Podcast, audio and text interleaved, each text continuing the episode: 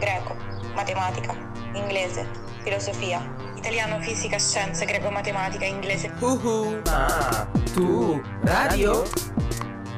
Ma tu ma radio? Ma Scienze, greco, matematica, inglese, filosofia, storia, storia, letteratura, italiano, fisica, Ma tu scienze. radio?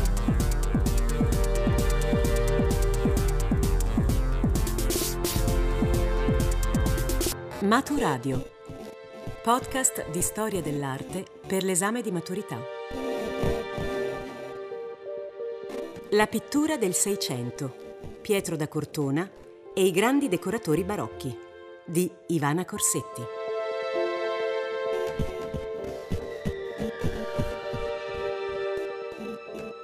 Dire Seicento non significa automaticamente dire barocco, come invece a lungo si è creduto. Il Seicento è infatti un secolo ricco di tendenze e di indirizzi culturali diversi ed è solo intorno al 1630 e in una città in particolare, Roma, che si afferma un nuovo movimento artistico.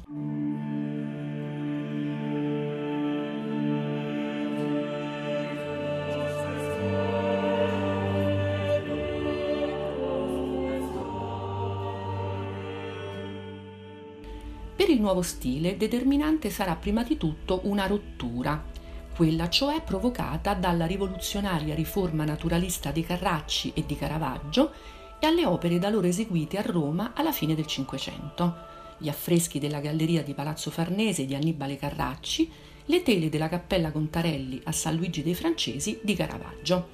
Di lì a poco altri fatti importantissimi contribuirono a spazzare via una volta per tutte gli ultimi stanchi echi del tardo manierismo. Un contributo decisivo al nuovo linguaggio lo daranno i diversi soggiorni a Roma del fiammingo Peter Paul Rubens. Venuto in Italia per studiare la pittura classica del Cinquecento, Tiziano e Michelangelo in particolare, Rubens fu tra i primi ad adottare una pennellata densa e sensuale, teatrale e coinvolgente, capace di anticipare lo stile che si affermerà circa vent'anni dopo. Determinante fu anche la eh, realizzazione nel 1621 dell'affresco dell'Aurora del Guercino nel casino Ludovisi. Pochi anni ancora, appena 4-5, e il pittore parmense Giovanni Lanfranco compie un vero e proprio balzo verso il barocco. Riveste di affreschi la prima cupola barocca di Roma, quella della chiesa di Sant'Andrea della Valle con l'Assunzione della Vergine.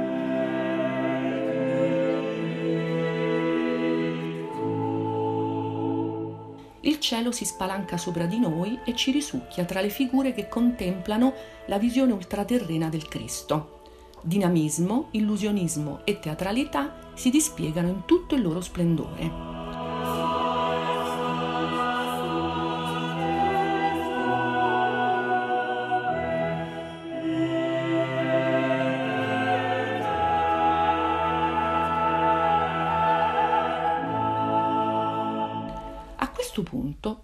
Chiarire l'origine e il significato di questa strana parola, barocco. Diverse sono le ipotesi, ma tutte sono accomunate dall'insistenza sui concetti di bizzarro, stravagante e strampalato. Nella scolastica medievale, ad esempio, il termine barocco corrisponde ad un certo tipo di sillogismo, cioè ad un ragionamento sottile e complesso, che spinge a confondere il vero con il falso. In Francia esiste l'aggettivo baroque, derivato dal portoghese barroco, che indica una perla di forma irregolare, detta anche scaramazza. Insomma, abbiamo da una parte un ragionamento complicato, dall'altra un oggetto originale ed imperfetto. Nel Settecento questa parola entra nell'uso comune saldandosi definitivamente con il suo significato negativo. E sono proprio queste connotazioni dispregiative e queste ambiguità a suscitare contro il barocco le reazioni di illuministi e neoclassici avversari di certe forme giudicate assurde. In pittura un dipinto si dice barocco quando le regole della prospettiva non sono rispettate e tutto è rappresentato seguendo il capriccio dell'artista. Barocco diventa allora sinonimo di irregolare, anticlassico, bizzarro, portato al più alto grado di delirio.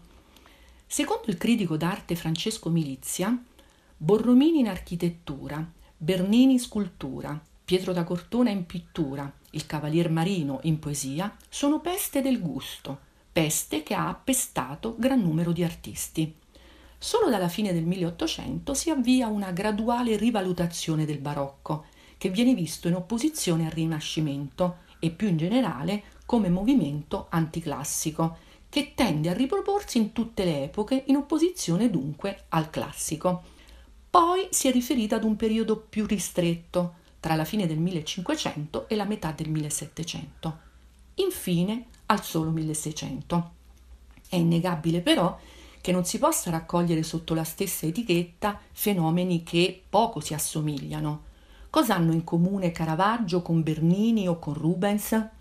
In effetti i critici neoclassici non si riferivano a tutto il Seicento, ma solo a quegli artisti come Bernini, Borromini e Piero da Cortona che per noi incarnano la corrente barocca in modo ben preciso e con caratteristiche ben riconoscibili.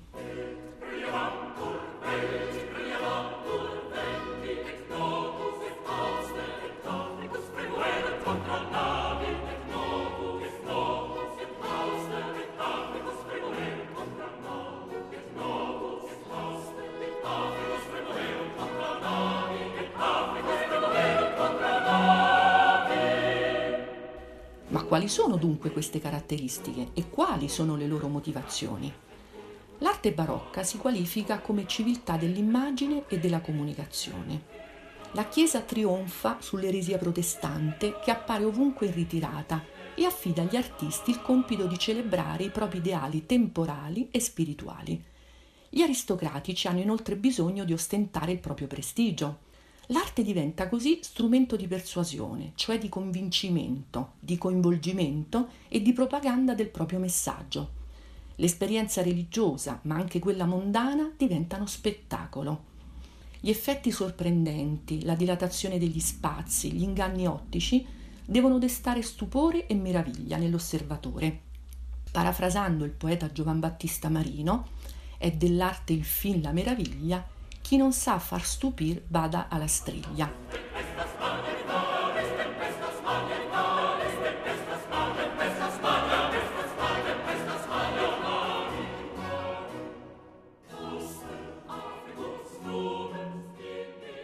Questo nuovo modo di guardare il mondo, quest'ansia di infinito, si inseriscono molto bene nella nuova visione dell'universo e nei nuovi sviluppi della scienza sperimentale di Galileo Galilei e di Giordano Bruno, di Cartesio e di Spinoza, che indaga i confini tra il vero e il verosimile, tra il finito e l'infinito. Il barocco sembra continuamente in bilico tra ragione e sentimento, tra trascendente e immanente, tra finzione e verità. Gli strumenti della retorica, come la metafora e l'allegoria, hanno ora il compito di rendere convincente e persuasiva l'immagine. Se ci pensate, non c'è niente di più barocco dell'allegoria, usata a piene mani nel Seicento, in cui si mostra una cosa per parlare d'altro, dunque si inventa, si sperimenta e si sfida la natura.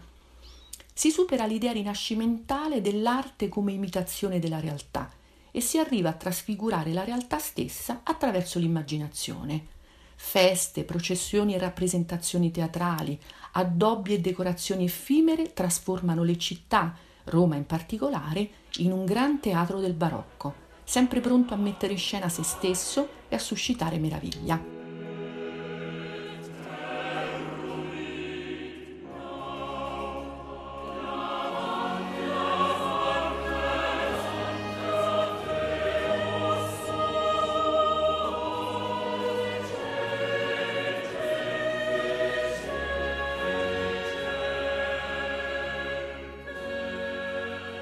Le vicende del barocco si legano indissolubilmente a quelle di Piero da Cortona, che ne fu il più grande interprete. Il suo nome è per noi quasi sinonimo di barocco in pittura. Egli seppe infatti creare qualcosa di nuovo in grado di rispondere a livelli altissimi alle esigenze della società del tempo.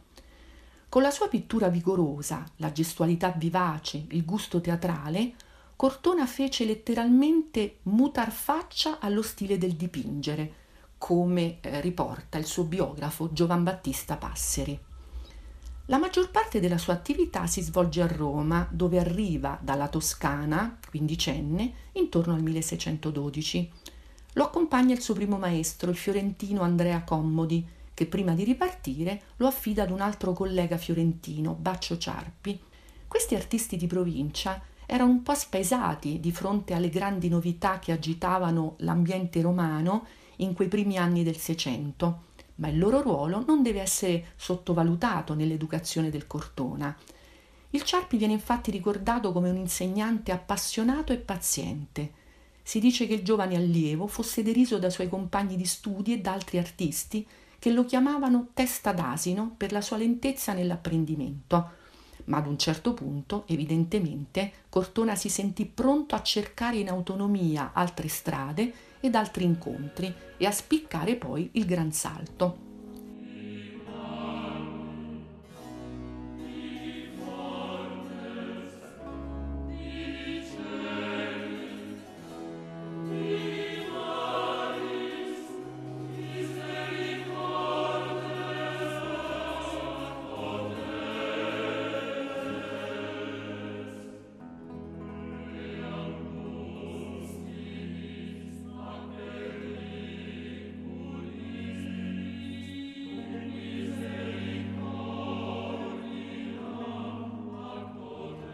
Per la storia dell'arte Piero da Cortona nasce sostanzialmente a Roma ed è qui che compie la sua vera formazione attraverso lo studio di Raffaello e dei maestri veneti del Cinquecento, le opere dei Carracci e dell'Anfranco, la frequentazione dell'ambiente degli antiquari e dei collezionisti, per i quali eseguì disegni di statue antiche e rilievi della colonna traiana.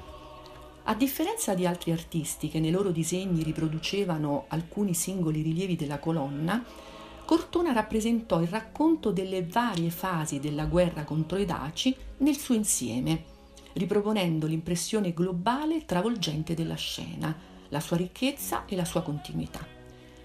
Dunque Cortona interpretò ed attualizzò i rilievi classici alla luce della sua sensibilità piena di pathos e di sentimento.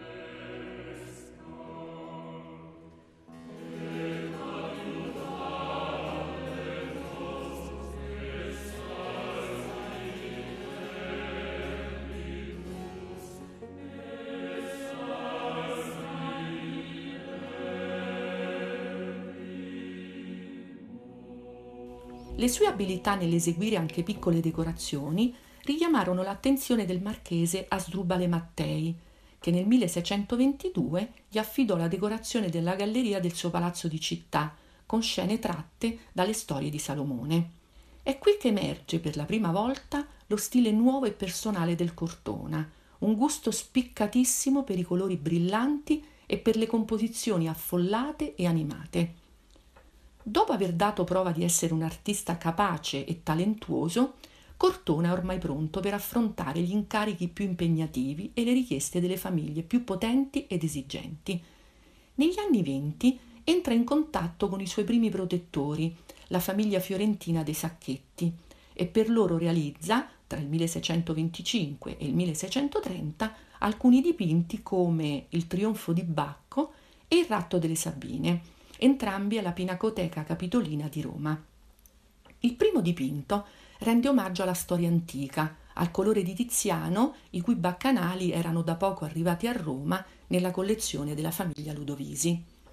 Il ratto delle Sabine è invece percorso dall'energia vibrante e travolgente della nuova poetica barocca, la stessa che Bernini aveva espresso pochi anni prima nel gruppo scultoreo raffigurante il ratto di Proserpina, oggi alla Galleria Borghese, e che Cortona puntualmente riprende. Nel dipinto sono evidenti il suo amore per l'antico e quello per le composizioni spettacolari. Le forme classiche sembrano gonfiarsi, i personaggi sembrano recitare con gesti appassionati e coinvolgenti, come se fossero sul palcoscenico di un teatro.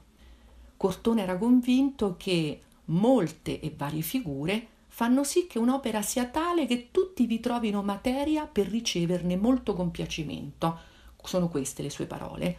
Era infatti proprio questa la risposta che dava ai colleghi come Andrea Sacchi, più vicino all'indirizzo classicista, il quale lo accusava di avere una maniera tutto opposta a quella praticata dai greci, i quali rappresentavano ordinariamente poche figure in un quadro affinché più spiccasse la loro perfezione.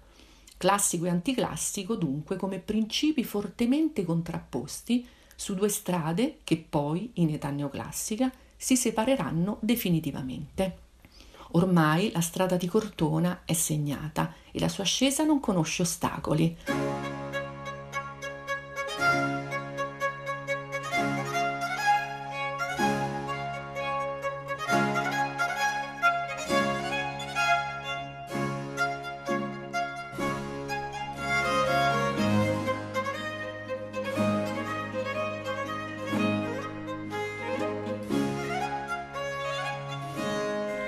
Del papa allora regnante, i Barberini, nel 1631 gli affida la realizzazione della cappella della Reggia a due passi dal Quirinale e la più importante impresa pittorica del tempo, l'affresco con il trionfo della Divina Provvidenza sulla volta del salone principale del Palazzo Barberini.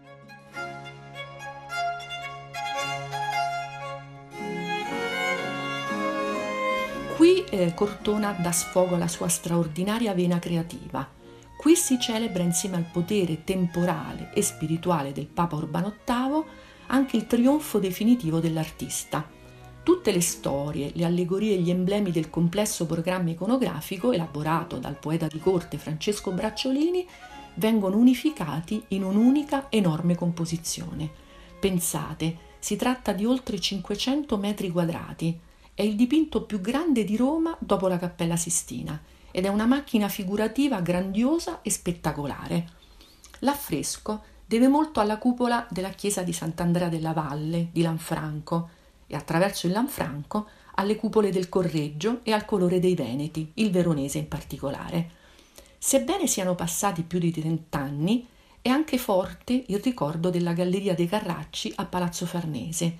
I tempi però sono ormai cambiati non c'è più la divisione dello spazio attraverso i finti quadri riportati. La cornice architettonica dipinta a finti stucchi è ancora presente, ma è molto ridotta rispetto a quella di Palazzo Farnese, proprio per dare maggiore spazio alla luce unificante del cielo che si riflette sulle figure maestose e alle nubi che lo attraversano. Il turbinio delle figure sembra trascinare l'osservatore verso l'unico punto libero collocato al centro, dove campeggiano le tre api dello stemma Barberini, che sembrano quasi ronzare rumorosamente. Tutti i sensi prendono parte allo spettacolo, secondo quel principio caro al barocco del docere delectando. Le scene intorno simboleggiano il buon governo e le virtù del Papa e della sua famiglia. Minerva che abbatte i titani, ad esempio, rappresenta l'impegno del Papa contro le eresie. La pace trionfa seduta in trono allude invece all'impegno del Papa per la difesa della pace e alla fine di ogni conflitto. L'affresco è concepito come una visione unitaria che può essere abbracciata da un solo sguardo.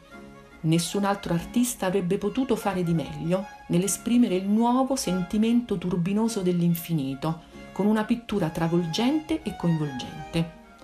Perfette sembrano dunque le parole di Leone Pascoli. Chi in maggior copia più di lui e con maggior felicità e franchezza ha dipinto cose grandi? Chi ha avuta più feconda di pensieri vasti e sublimi la fantasia? Cortona aveva il fuoco nei colori, la veemenza nelle mani, l'impeto nel pennello.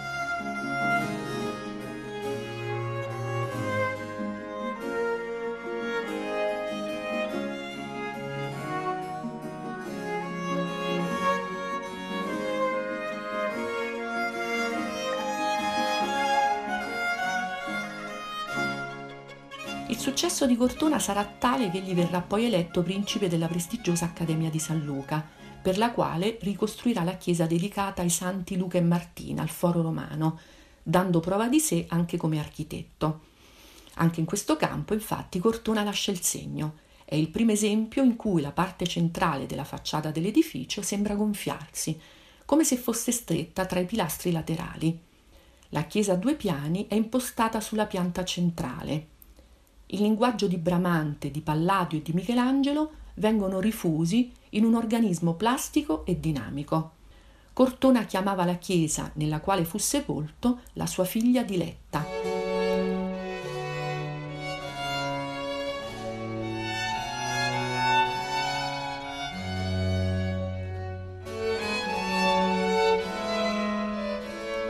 Nel 1640 Cortona si reca a Firenze, dove per conto del Granduca Ferdinando II decorerà alcuni saloni della residenza medicea di Palazzo Pitti.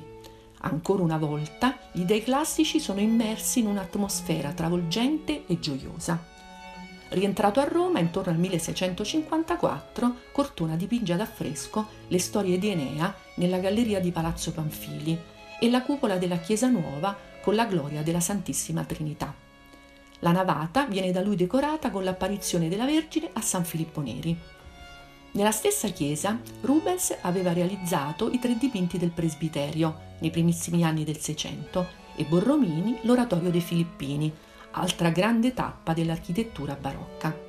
Queste opere della maturità consacreranno definitivamente Cortona come il massimo pittore del Seicento romano.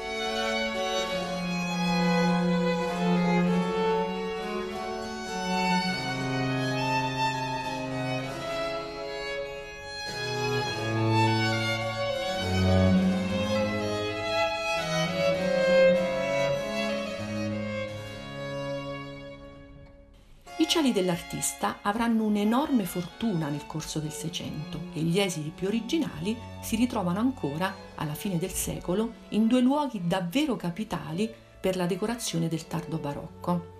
Sto parlando dell'affresco con il trionfo del nome di Gesù di Giovan Battista Gaulli sulla volta della chiesa del Gesù e di quello con la gloria di Sant'Ignazio del gesuita Andrea Pozzo nella chiesa di Sant'Ignazio. Gaulli fa suo l'esempio berniniano di continuità delle forme nello spazio e il concetto di bel composto delle arti. Questa espressione, fondamentale per la poetica barocca, si riferisce a quella perfetta fusione di architettura, pittura e scultura, in cui gli stucchi dorati dispiegano sulla volta uno spettacolo unitario e stupefacente. Le figure sul soffitto della chiesa del Gesù fuoriescono dalla cornice per farsi tridimensionali attraverso gli stucchi bianchi e dorati. Sulla volta di Sant'Ignazio, invece, Andrea Pozzo, da esperto matematico e scenografo, utilizzerà tutti i trucchi dell'inganno ottico per la creazione di spazi illusori e porterà alle estreme conseguenze l'uso della quadratura prospettica. La volta viene infatti aperta sfondata potremmo dire, attraverso una complessa quadratura con punto di fuga unico e centralizzato, che crea uno spazio diverso da quello reale, ma altrettanto vero e profondo, cioè lo spazio del divino. La pratica della quadratura avrà un grande sviluppo nel 6 e nel 700. Il termine era usato già nel 500 per indicare i lavori di quadro, cioè di inquadramento prospettico per mezzo di finte architetture dipinte. Nelle grandi imprese barocche, dove l'effetto fantastico era essenziale, la quadratura si rivelerà il modo più efficace per suggerire la dilatazione degli spazi sulle volte e sulle pareti.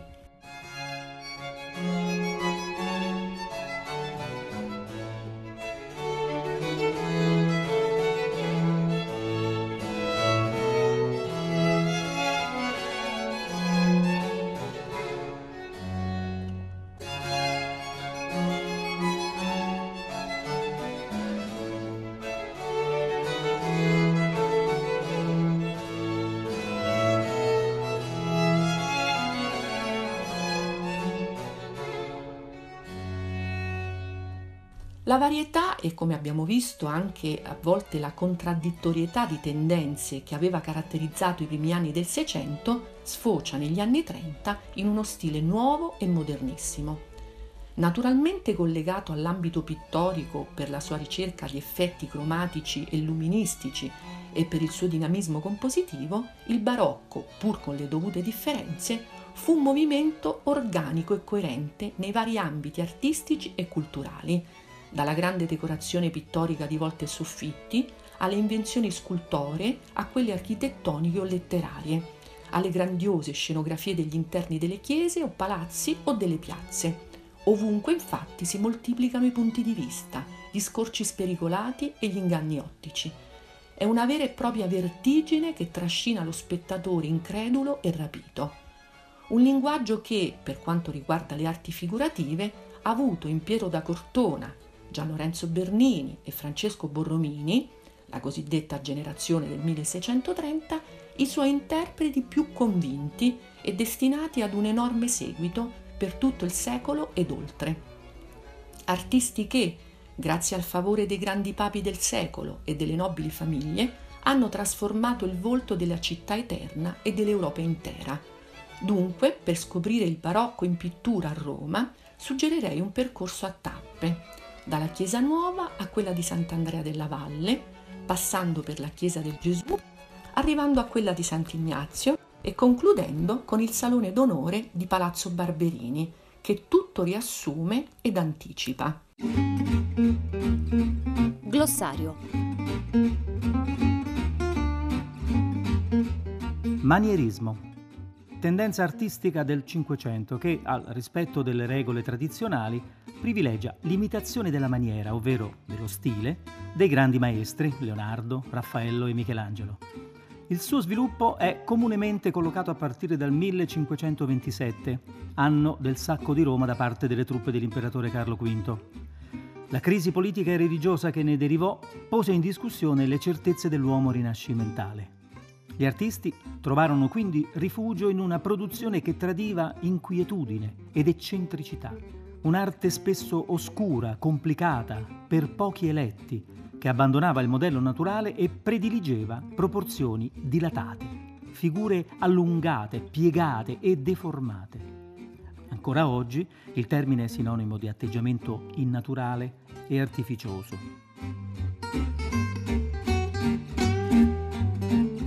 Baccanali. I Baccanali degli Andrii è il titolo di un celebrato dipinto di Tiziano, databile verso il 1525, conservato oggi al Museo del Prado di Madrid. È l'ultimo di un ciclo di tre dipinti realizzati per il duca Alfonso I d'Este e aventi come soggetto gli intrattenimenti festosi degli dei raffigura il festino organizzato da Bacco che, appena giunto con la sposa Arianna sull'isola di Andros, tramuta l'acqua in vino suscitando l'ebbrezza degli abitanti. Il dipinto, trafugato su ordine del cardinale Pietro Aldobrandini nel 1598, fu condotto a Roma, dove rimase alcuni anni suscitando l'ammirazione di artisti e cultori, fino al 1633 quando fu ceduto da un membro della famiglia Ludovisi al re di Spagna, in cambio del ducato di Piombino.